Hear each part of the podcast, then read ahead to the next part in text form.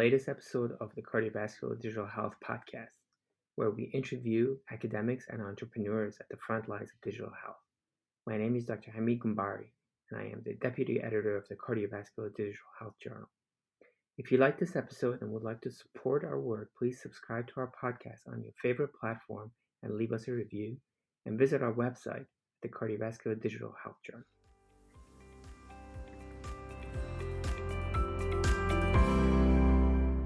Welcome to the latest episode of the Cardiovascular Digital Health Podcast. My guest today is uh, Dr. Jeffrey Olgin from uh, um, UCSF, and we're here to talk about a very interesting and important study published in the Heart Rhythm Journal called Validation of an Algorithm for Continuous Monitoring of Atrial Fibrillation Using a Consumer Smartwatch.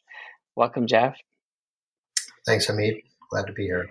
I'm really excited to talk about this paper because it is one of those topics that we keep on hearing about, but there hasn't been a lot of really vigorous scientific studies like this one conducted and published. So I'm excited to talk about the details of this study with you. Uh, Jeff, if you could um, maybe tell us a little bit about yourself, your research interest, where you are, and why why tackle this problem. Yeah, so um, my uh, my research career has been um, multifaceted. I, you know, I run a arrhythmia mechanisms lab where we, you know, use mouse models and molecular biology stuff, and um, also run a clinical trials um, group here. And um, over the last ten years, we've, um, you know, taken the clinical trials side of things and um, develop digital tools for running more efficient trials, remote trials. Um, uh, we developed the Healthy Heart Study about 10 years ago um, to explore and develop those kinds of tools.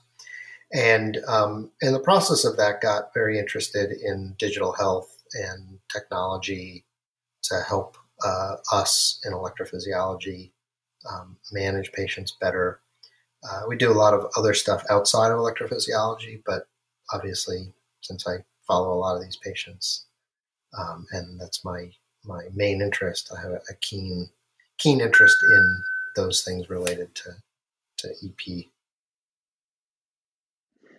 That's terrific. Um, you definitely have a very diverse background that makes you particularly good at doing this kind of work. Um, so, um, this paper, uh, can you tell us a little bit about the general aims of this paper?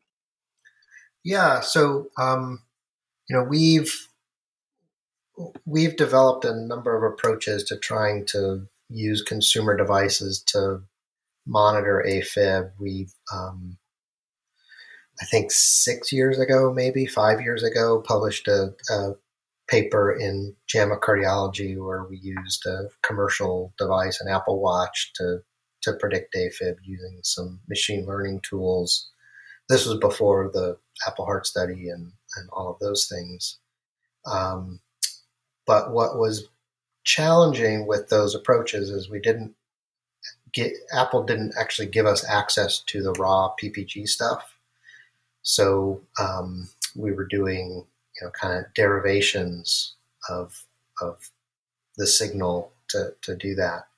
Um, but we've also developed some approaches of using signal processing, and again, this came out of a lot of my work from my animal lab and mapping studies, um, where you can detect AFib um, pretty quickly uh, using some novel signal processing approaches which have you know very high specificity and sensitivity on on the surface of it, and don't require you know the large compute power for machine learning, and um, potentially has better performance than machine learning because you it's not the black box that machine learning has. So um, in the process of developing those tools, we needed to find a way to record the PPGs in a way that we actually had access to the raw signals. And so um, that was uh, where we approached uh, the partner we used in this study, Samsung, to, to develop this um, and really test it vigorously. As you say, there's really been no rigorous test of the performance of these algorithms, um, where you really have robust measures of sensitivity and specificity. Um, and um, part of the impetus for developing the algorithm we used was to try to really get at um, could we detect an episode of AFib as short as five minutes, as short as 15 minutes, as short as one hour, um, as opposed to the current tools that are out there that are even on that are either on demand or they take you know a couple of looks during the day and you have no idea how long the episode really is going for.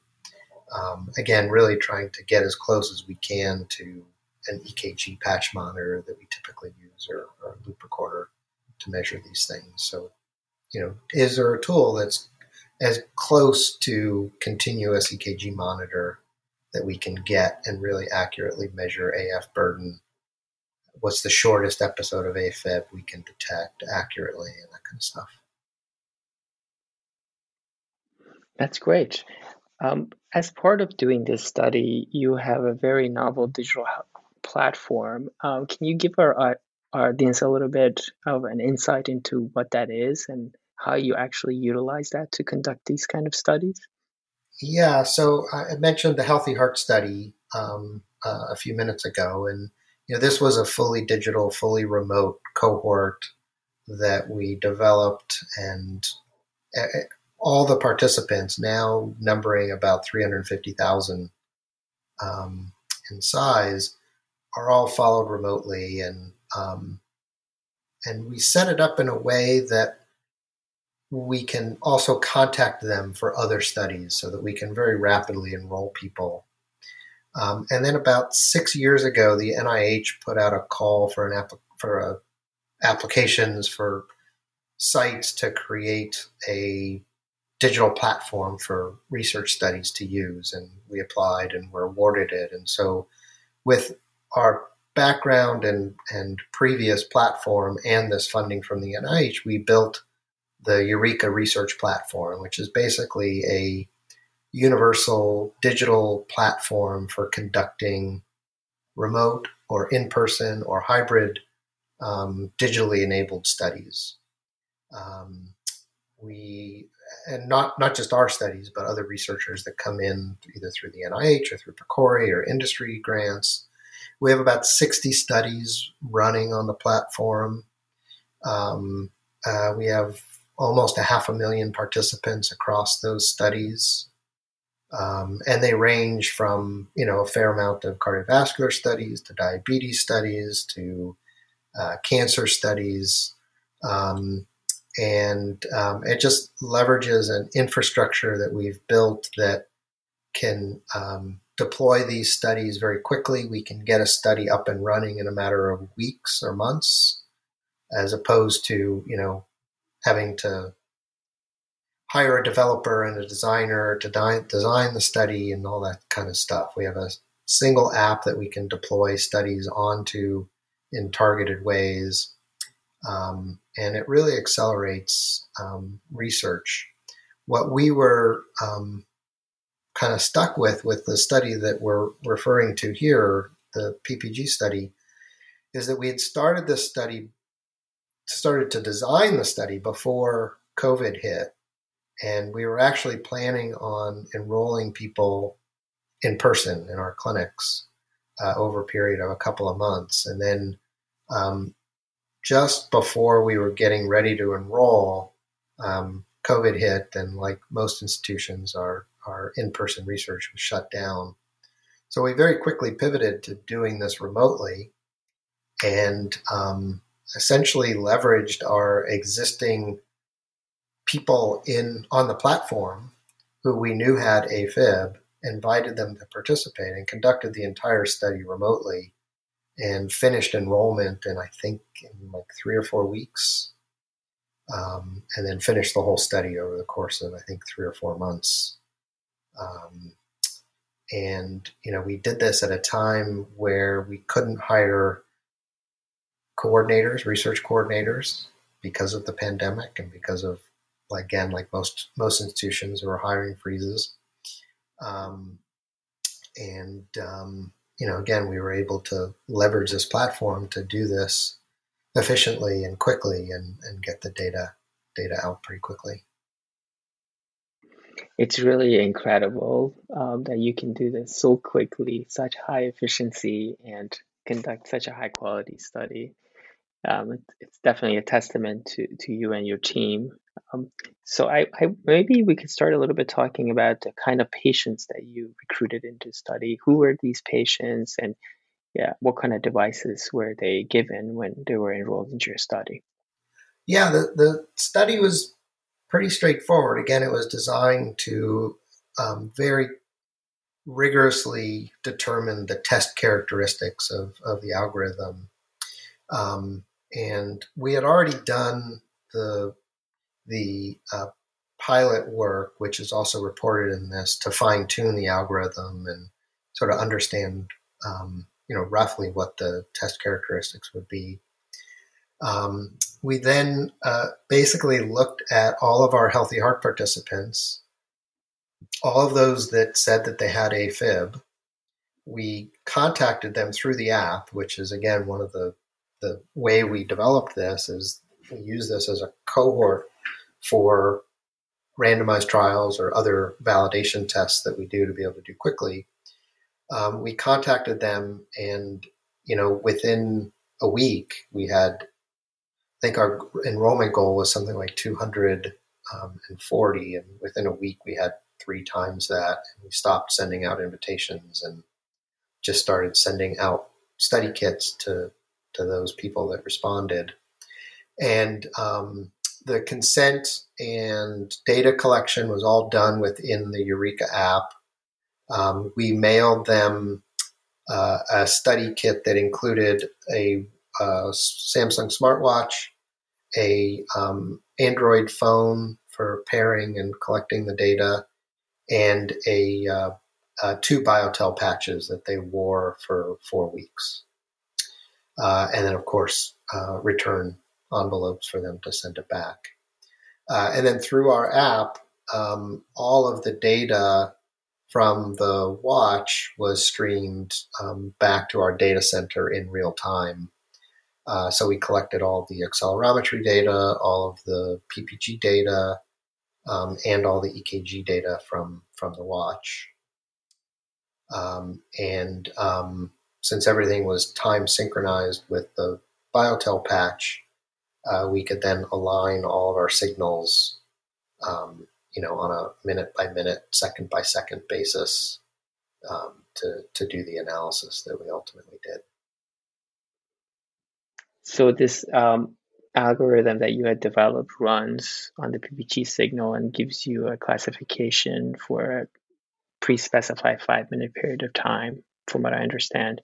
Can you um, describe the algorithm, how it works? Um, yeah, so um, there, there's a couple of generalized problems with PPG signals on a on a, a living human being wearing it on their wrist. The, the biggest issue uh, is just artifact, um, motion artifact from people walking around, um, motion artifact from the watch being worn too loosely, um, etc. Which is why existing algorithms rely on only recording when the wearer is completely still and for long periods of time.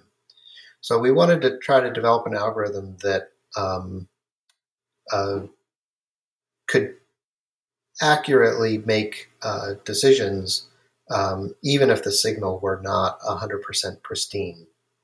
So um, there's a, a multi step process for um, assessing the quality of the PPG signal on a minute by minute basis. Um, and it uses a combination of the intrinsic PPG signal, um, you know, any immediate offsets and, and signal noise ratio, uh, as well as the accelerometer to see if there's movement. So, just as a practical example, um, if there's no movement detected and the signal quality is very, very poor, then that segment has a higher likelihood of being rejected from the process because um, the person's not moving, yet the signal is pretty poor. Um, in contrast, if the signal is poor, but there's movement, um, there's some adjustments to the signal that can be made to make it a little more usable, um, whether that be just look for a longer period of time or some um, gain uh, that's done to, to address it. So that's sort of the first step is just sort of trying to assess on a minute by minute basis whether a particular segment of the signal is analyzable or not. Um, and I, I, don't have the paper in front of me, so I don't remember, but it was something like um, 75% of the signals over the entire recording period were were analyzable. Um, then this, the second level is the algorithm used to detect AFib, to determine AFib. And um, as you can imagine, if you use just simple RR, like single RR or short number of RRs, um, that's very prone to error if you're just using, um, you know, a relatively noisy signal. Um, but if you use a variety of signal processing um, approaches, such as a distribution of the RR plus things like entropy and those kinds of things, um, you can uh, better separate out um, segments that are erroneous, non physiologic, etc. Um, and so that's what we did. We had sort of a tiered approach to um, making decisions. Um, for example, with pristine levels, the distribution of RR carried more weight than entropy did. But in, in segments where um, the signal quality was a little bit poorer, then entropy carried a little more weight. Um, and then we just developed a, an empiric um, uh, algorithm that weighs all of those things together to come up with the, the one particular algorithm that we used. And we designed it to be able to be flexible enough um, to deal with um, particular patient populations where you might want a higher sensitivity than specificity or a higher specificity than sensitivity by making these, you know, basically five minute overlapping window calls that can then be con- concatenated. So, for example, if you really have, if you have a patient population where you're, you, they have a known diagnosis of AFib, right? So a higher pretest probability. And really, what you're interested in is capturing as many episodes as possible. Um, you might forego specificity a little bit and rely on a shorter window of that, right? So you'd say, okay, well, if if one out of two of these five minute episodes are AFib, we're going to say the person's an AFib. Whereas in a screening application where the the prevalence of AFib is lower, you're going to want something with a very high specificity to avoid over notification, false positives, etc. So in those situations, you might say, okay, over 30 minutes for a new diagnosis, we're going to require that, you know, six or uh, five out of six of those five minute episodes have to be determined to be AFib to, to make a call. So it's a very tunable algorithm the way we developed it um, to, to be used. And you'll see in, uh, again, I can't remember the exact figure, but um, in one of the figures we have um, the um, you know what the what the performance is uh, based on each of those um, cut points. Yeah, for those of you who are following along, it's table two um, on, on, the paper. Um, it's so the way you're adjusting table, table two and figure four. Figure four. That's yeah, Figure four shows the the performance with um, sort of increasing um, uh, number of five minute epochs.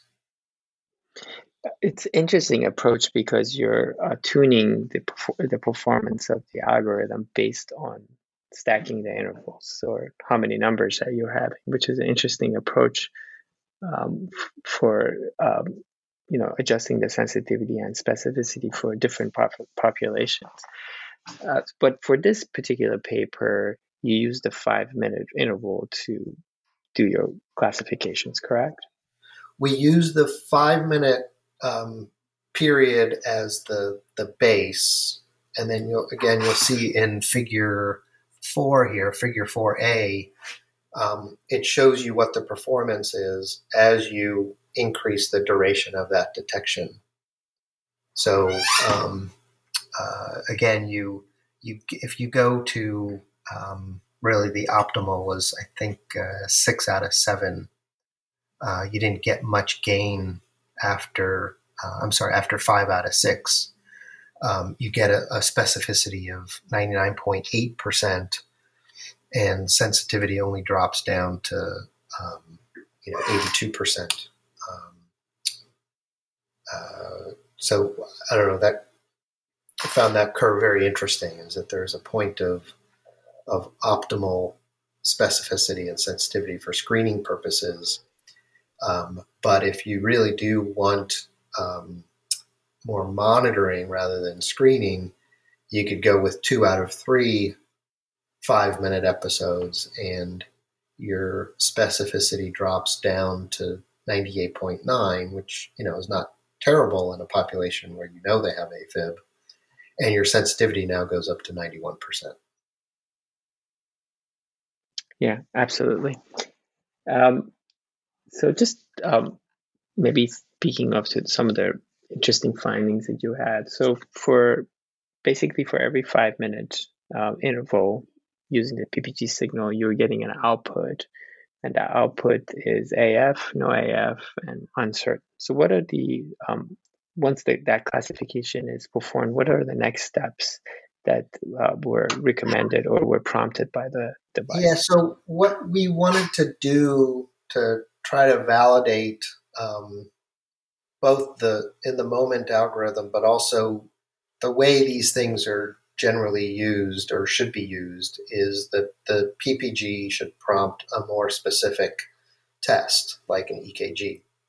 So the way we set this up was that after they met that threshold, they were delivered an alert that asked them to um, put their fingers on the watch to record an onboard single lead ECG.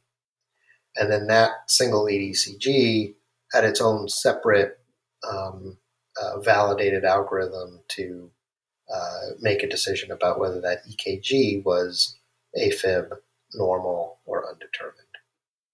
And then, and, and um, also in table two, uh, we then looked at the performance of that whole sequence. Um, you know, does adding an EKG add um, specificity to the diagnosis? Um, and it does. It, it brought up the um, specificity to, uh, let's see here, to, uh, to 100% basically. Um, with a single EKG, it brought it up to 99.7 and uh, with two EKGs um, within an hour, it brought it up to 100% specificity. Which is really how you would want to use a device like this, right? Yeah. You get a you get a prompt, and then you get an ECG, and and hopefully that ECG can tell you whether the patient has AF or not. Um, so there was like a significant number of um, ECGs that were indeterminate. Um, so you know, you get a prompt, you know, not everybody is going to perform the ECG when they get a prompt. You know, a fraction of those people will do the ECG. And then some of those ECGs are, you know, you can't make, you know, they're indeterminate. So can you maybe talk about a little bit about yeah, the quality so of the the indeterminate one is a is an interesting classification because most people who hear that say, well, the the, the data was not of high enough quality to determine what the rhythm was, or the the rhythm was was weird enough that it wasn't sinus and it wasn't AFib. Um, and um, it's more complicated than that, as we put in the paper. For um, for a variety of reasons, which I'll go to in a second, um, and Apple does this, and all of the the EKG algorithms, consumer grade EKG algorithms out there do this that there are cutoffs for rate as well. So if the rate is below 50, it's not going to make a diagnosis of AFib, even if it is AFib. because it's bradycardia, and um, it gets both confusing from an algorithmic standpoint and um, potentially dangerous from a liability standpoint to have an automated algorithm misdiagnose um, third degree heart block as AFib, for example, or you know something like that. And on the other end of the spectrum, there's a high rate cutoff because again, you wouldn't want to misdiagnose VT um, there. So the the consumer approach to that is to ignore those two extremes and call it indeterminate. Uh, and again, that the Apple algorithm is exactly the same. The the Fitbit algorithm will be the same. AliveCor is the same, uh, or was. I don't know if it still is, but it, it used to be similar. Um, so indeterminate is a is a grab bag term of a rhythm that was not indistinguishable from AFib or sinus rhythm, and rates that were too high and too low. Um, and um, I can't remember if we put this in the paper or not, but the majority of those indeterminants were due to rate, not due to quality. That's interesting. Um, great. Uh, so, you know, the, the, the algorithm performed very well. Um, so you made some choices about the classifications here. Um, you the the two categories were AFib and sinus rhythm, and then in, in the um, supplementary material you have non-AFib. So what what were what why did you choose those categories, and what is the difference between them? So what we wanted to do with that analysis was to figure out um, uh, what was leading to false, either false positives or false negatives on the call, right? So um, how does it perform in patients who are in sinus rhythm with lots of PACs or lots of PVCs, for example, or short runs of ATAC? Um, and so that was what was included in that analysis. That's what we call non AFib, non sinus. So, so that the non AFib includes all rhythms, like, like atrial flutter, for example, atrial exactly. tachycardia. Exactly, exactly. Because again, remember the the the algorithm is really designed specifically to pick up AFib, okay. not to diagnose disease or, or flutter. Flutter, as you can imagine, will be indistinguishable from sinus rhythm or sinus tach on a PPG since the pulse is regular. Right? The PPG is just a measure of the pulse, right? It's it's it's as if you were diagnosing AFib by just putting your finger on the radial pulse. Um, a lot of studies kind of lump some atrial flutter and fib together, but in this study, you've kind of the atrial flutter would fall into the non-AFib rhythms, from what I understand, correct? Right. That's Got right. Um, and, and, you know, we won't go to all the details about the watch performance, but the watch performance for on a on an algorithm level for every five minutes was with a sensitivity of 87 0.8 and specificity of 97.4, which is, you know, tremendous performance, probably best in class from what I'm seeing. So um, really phenomenal work there. Um, so I want to maybe spend a little bit of time, you know, talking about um, in the performance in particular subgroups. And the subgroups that I wanted to kind of get your sense on are the subgroups that we, you know, think about when it comes to PPG. Um, so first one is um, you know, what was your experience and what are your thoughts about how PPG algorithm for detection of AF performs in different Fitzpatrick scales? Um, and then uh, um, maybe if you could comment uh, also on how you think this performance will vary based on the burden of AF. Yeah, so um, both good questions. Um, and there's been a lot of discussion about the, the skin tone um, effect on PPGs. And um, fortunately, there's been a lot of work on it as well, a lot of research on it. And it turns out it actually works well across the skin tones. Um, we didn't put this in this paper, but the PPG algorithm, um, the the PPG detection, not the algorithm, but the detection of RR intervals um, performs equally well across skin tones um, in, in, this particular watch. And I think, if I remember right, the Apple Heart Study did a similar analysis across um, skin tones and, and, found similarly that it that it um, works well. Um, because again, all, all your all you need to do is just to detect a peak of the pulse, right? You just need to say, "Oh, this is a pulse. This is a pulse. This is a pulse." Um, so it generally works pretty well across um, the skin skin tones that that uh, have been tested. Um, and then I forgot your second question. Oh, AF uh, burden. Burden, yeah.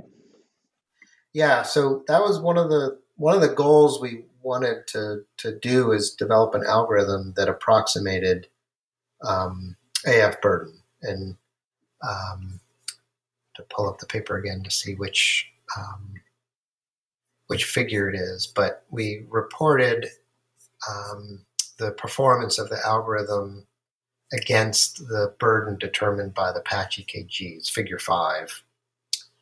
Um, and um, it, it, actually works quite well um, across the spectrum. The the curve, the correlation line, um, is a little steeper than a, a, complete line of unity because at the high burden rates, the PPG underestimates the burden, and you you can imagine why that is, right? If you're using a five minute episode to detect AFib, and they're in AFib all the time, you're going to have some of those five minute episodes that are going to be um, either um, undiagnosed, un, you know, non-diagnostic or or mis uh, misclassified. Um, so, um, just looking at the curve here, uh, we do well out to like 95% AF burden, and then everybody who has 95% plus AF burden on EKG had essentially. Um, I'm sorry, I have that backwards. Um, people who a portion of the people who are in AFib all the time have AF burdens of like 95% to 100% on PPG. So we're off by about 5% in that population, 5 to 10% in that population. One could argue whether that's meaningful or not, um, but that that's where it falls down when you you know have such a high right. You imagine for, for a 24 hour period, the number of five minute episodes that are AFib that might possibly be misdiagnosed. And that'll throw it off a little bit. Yeah, you can only imagine the clinical utility of a watch that can accurately predict uh, the burden of AF. I think lots of you know young investigators are listening to this and probably super excited about um, all the you know future work that they could do in this area. Um, you know, as a clinician, as a practicing electrophysiologist, um, one of our concerns is the number of false positives with these uh, devices, right? We know that the, probably, you know, on a subject level, sensitivity and specificity are pretty good. You know, if you have AF with a long enough um, monitoring period, we're probably going to catch it using a device like this with you know a performance like you describe in the paper. Uh, but the false positive rates are high, and you know if if we do and pro- we do extend the monitoring period beyond you know the 28 days like this study, it's conceivable that almost everybody will have a false positive alert. Um, can you give me your thoughts about that and maybe alleviate some of my concerns about you know being bombarded by calls about yeah no I, I, too am bombarded by calls of you know people who have a consumer device and and i think it is a problem and um, one of the reasons we um, developed the algorithm the way we did and we talked a little bit about this earlier is that you can tune it to to the right the right population um, and then the other important distinction is the EKG confirmation, right? So, um, and then I think the third point um, that often goes um, un, untalked about in the screening process in, the, in these screening studies is that it really needs to be applied to the right population. Like, why on earth would you screen 30 year olds without any other comorbidities for AFib, for asymptomatic AFib? And do you have any? Do you have any specific studies in mind? What's that? Do you have any specific studies in mind you're referring no, to? Of course not. Of course not. But, but right, you or I are not going to do anything with that information. Mm-hmm. Um, and uh, the truth is that because of their age and and lack of comorbid uh, cardiovascular disease or other disease, their prevalence of AFib is so low that you're way more likely to have a false positive. So, um, you know, if if I were if I were king, I would say, well, this algorithm gets turned off in in everybody who is not at risk or in whom treatment would be would be affected by it, uh, or don't have symptoms. Um, and then again, sort of referring back up to that that uh, figure four, if you are going to screen the right population, you just extend out the number of of required criteria to make the, the, the decision and then have it be confirmed on an EKG before they contact their physician. And that, that should reduce the false positive rates, right? A fair amount, right? If you do it in the right population and you, you know, make the specificity as close to 100% as possible, right? So our specificity of the whole thing of taking it out to multiple, um, you know, seven out of eight or six out of eight or uh, five out of six episodes and requiring an EKG is really close to 100%. The, mean, the specificity. Yeah, I mean, using it in the right population is definitely the first step. Um, right. And then, you know, tuning the algorithm the way you have done it as well and then maybe having systems in place to kind of deal with this ECG deluge, you know, having companies or you know institutions read them and then process them, like like very similar to what we do now with patch ECGs. We probably have to develop very similar systems in place to to help the healthcare professionals. Yeah, and I think uh, that's the other the other problem, of course, is that um, the output from the currently available commercial devices are not very helpful to physicians. Um, so, I mean, in fact, the the follow-on study to this um, is to you know assess how this impacts healthcare utilization, which is the next the next study that needs to be done. Like, how are these things really affecting healthcare utilization? Are people putting on be, being put on NOACs appropriately, inappropriately? Are people, you know, seeking medical care for false positives? How often does that actually happen where they seek medical care? Does it affect their treatment or not affect their treatment? Um, and can you know reports and tools that are helpful to the physician uh, from these devices impact treatment or appropriate non-treatment? um, you know, when possible. Those are the studies that need to be done. Definitely, exciting time for to be in this field for sure. Um, I want to kind of, you know, this we get to the section of what I call the uh, Jeffrey Olgin production function. So, Jeff, you, you know, you you're you are a busy clinician. You have a research lab. You have an uh, animal um, you do animal studies, you digital health studies. In your spare time, you build a digital health platform. So, can you maybe tell me how you do it? What is you know how do you stay so productive? Yeah, I mean when I when people ask me like you know what was your day look like, or, or how do you split your time? You know, my answer is I spend you know fifty percent doing clinical work, fifty percent doing research, and fifty percent um, you know, administratively as the, the division chief. Um, uh, you know, it, um, it's a hard question to answer because when I look back on it, it doesn't look like it's that, you know, that challenging. I think part of it is surrounding yourself with people who are really good and really fun to work with and collaborate well.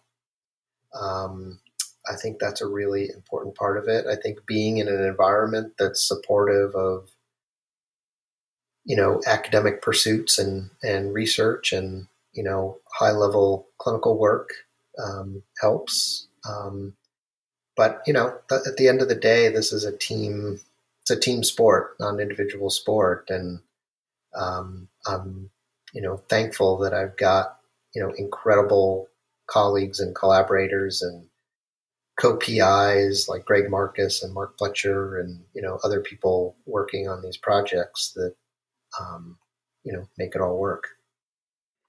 Do you do your writing on separate days and then then your clinical? So I, I'm so okay. So now you're getting into the the details. So uh, people who know me or work with me will tell me tell you that I am like hyper efficient.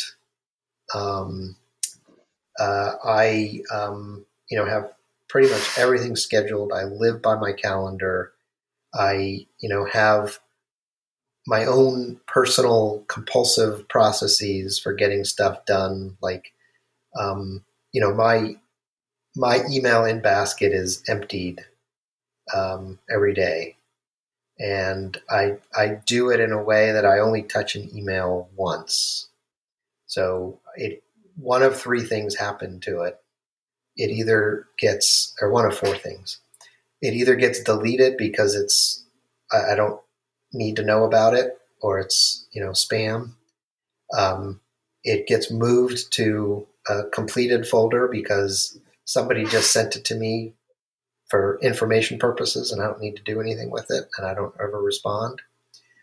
I can respond quickly, in which case I, I quickly respond when I open it and read it, or it requires more thought and effort on my part and it goes to a to do list. Um, and it gets parked in a to do list that I look at every morning to figure out, like, okay, what what do I need to, to get done? What and is then, your to do? Do you use a to do list software or just like a list? I use a to do list software. What which software do you use? Um, I, I'm a Apple person. I use Macs, and so I like the software called OmniFocus that lets me sync up all these things across. I can forward an email to it, and it, you know, shows up in my to-do list. But there's a bunch of really good ones. That's just the one I've used for years and gotten used to, and it's easy to prioritize in that and flag and that kind of stuff. Um, and then the other thing I do is I I, I schedule my week out. Um, so, for example, Tuesdays are my administrative days. That's you know my my regular admin meetings that I have scheduled are all coupled on Tuesdays. Um, Monday is my um, research day where I meet with all of my groups, have you know my multiple lab meetings, um, and then um, Friday afternoon, I usually hold open for writing and, you know, emergency meetings and, and that kind of stuff. So your writing only happens once per week, or do you have you kind of have this? No, it ends up usually happening less than once a week, but that's the block I hold open for that that nobody can automatically schedule it into. But you know, it turns out there's other urgent meetings or other urgent things that have to get done that get slotted in there, but it's usually enough to, over time to, to make it happen. And do you schedule, um, you know, your days? How, how do, you, do you start uh, your days with exercise, or do you end them? How does that work? How does that fit in your life?